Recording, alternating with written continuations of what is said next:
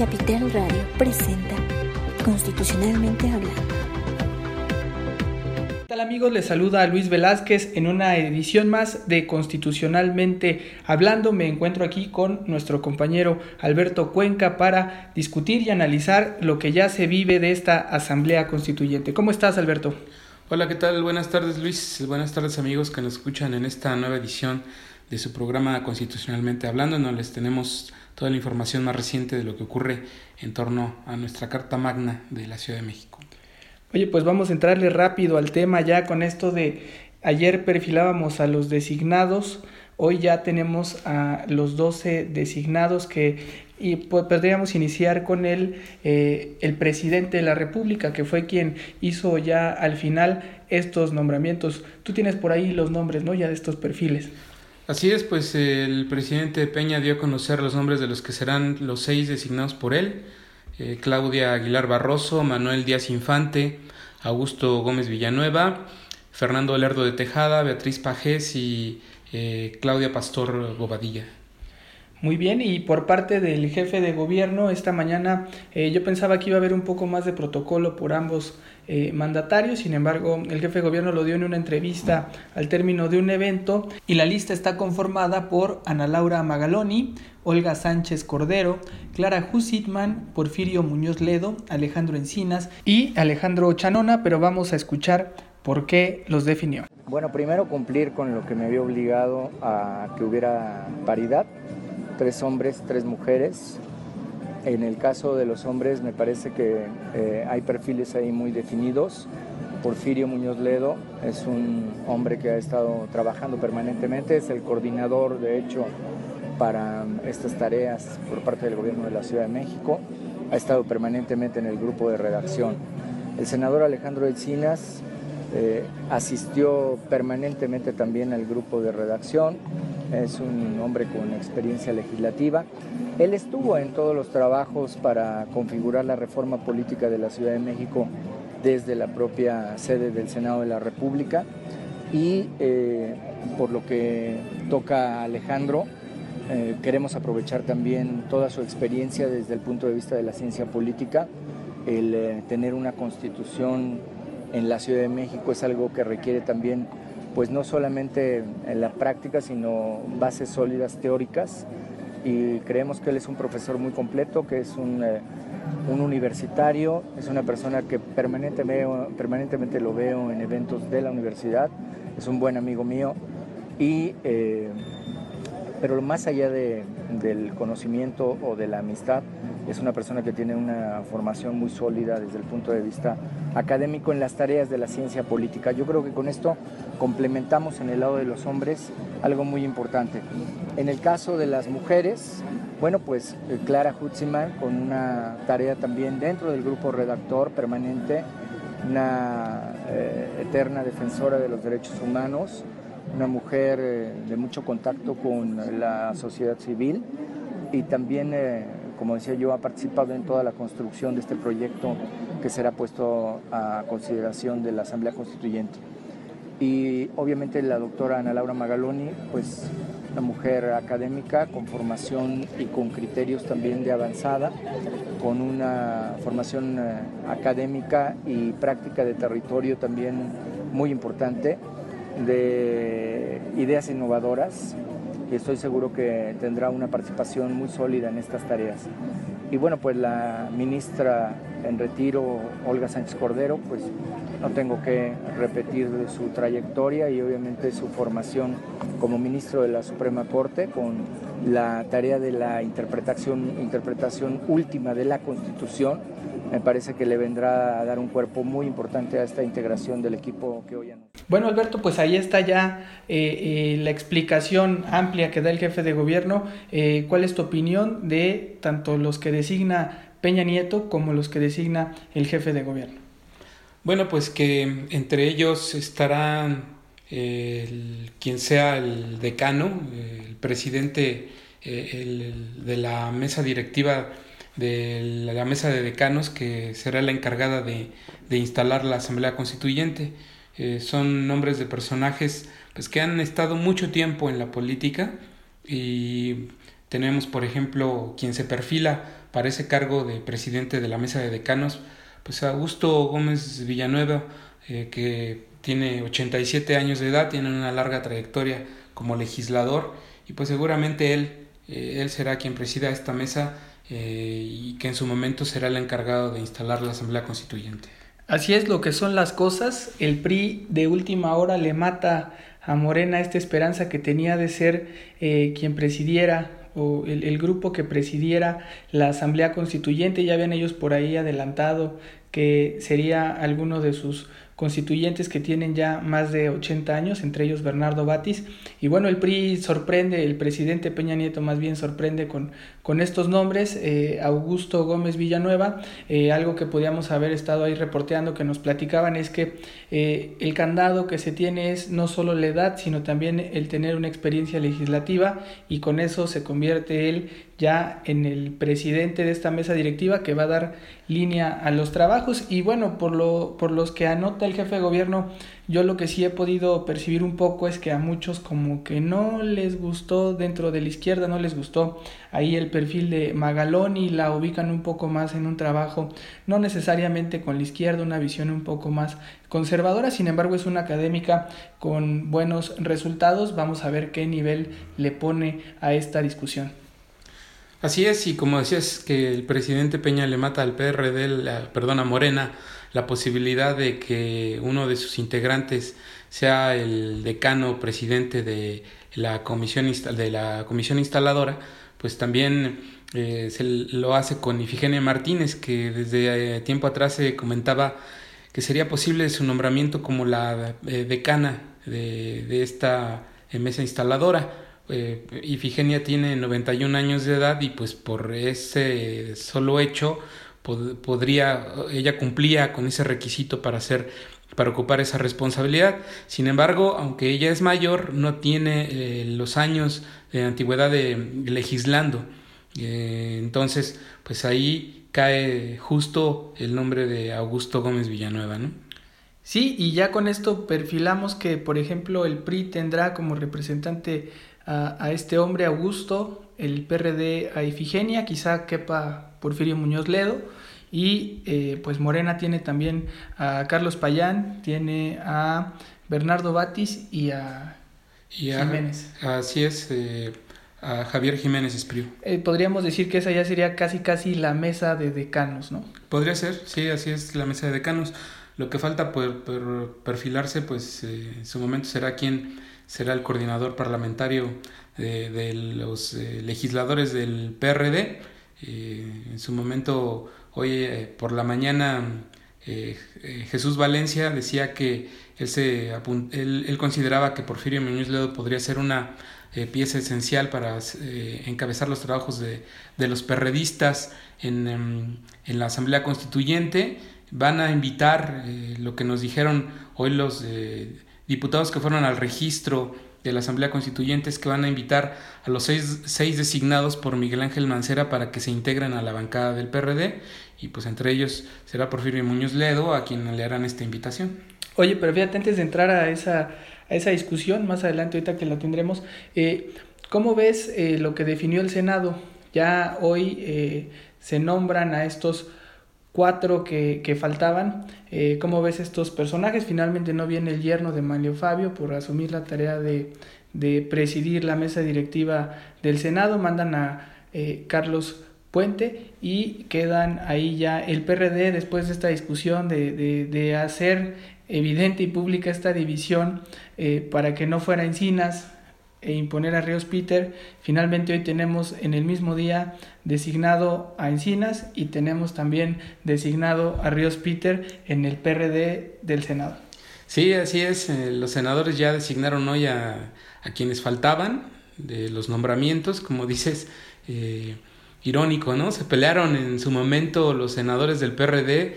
Eh, hubo jaloneos entre que si era Encinas o que si era Ríos Peter, al final hoy llegan los dos, este, eh, Ríos Peter llega por parte del Senado y Alejandro Encinas por parte del jefe de gobierno. De todas maneras, ahí se van a encontrar, pelearse para qué, pero bueno, en fin, ya están los nombramientos de ellos.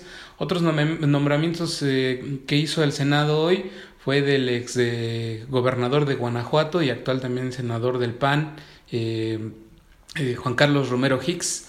de última hora surgió este nombramiento, también del senador por parte del PRI, Raúl Cervantes, eh, y también de la senadora suplente de Ana Lilia Herrera. Recordemos que Ana Lilia Herrera se va a una responsabilidad en el gabinete de Rubiel Ávila en el Estado de México.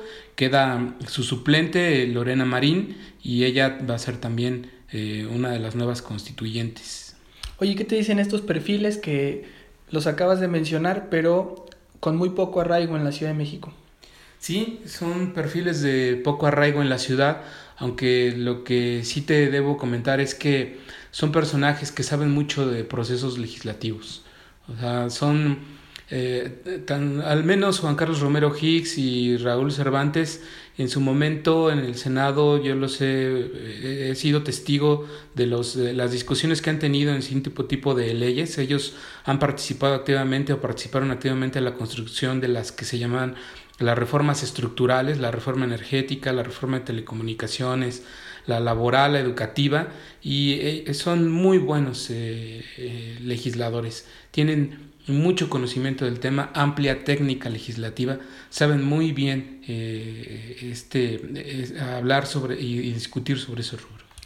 Sí, muy bien, y además recordar que la capital de México pues es la casa de todos los mexicanos y caben muy bien ellos siendo de otros estados, pero que habitan y que conocen la ciudad puedan dar esta, esta opinión para este texto que sea lo más eh, amplio, lo más incluyente y lo más plural, tomando como que la visión también de todas las regiones del país que conviven diariamente aquí en la capital del país. Y bueno, pues ya entrándole al otro tema, eh, pues tú estuviste hoy ahí, cuéntanos cómo fue la pasarela de los amarillos en la casona de Jicotencatl? ¿Cómo los viste? ¿Los ves unificados? Eh, ¿Van sin coordinador? Ya apuntabas ahorita este debate de que eh, se van a encerrar. ¿Qué, ¿Qué, platicaron por ahí? Sí, lo que nos platicaron es que eh, mañana, la mañana van a reunirse los constituyentes del PRD.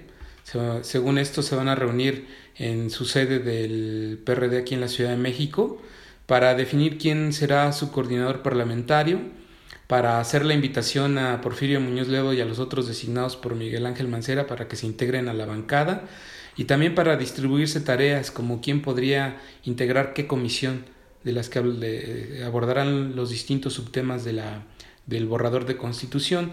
Eh, sin embargo, pues ya hay quien por ahí también eh, levantó la mano, ¿no? Este, eh, Julio César Moreno nos dijo que pues él podría, sería un honor para él ser eh, el que coordine eh, la bancada del PRD y pues como mérito recordó que él fue ya presidente de la mesa directiva de la Cámara de Diputados.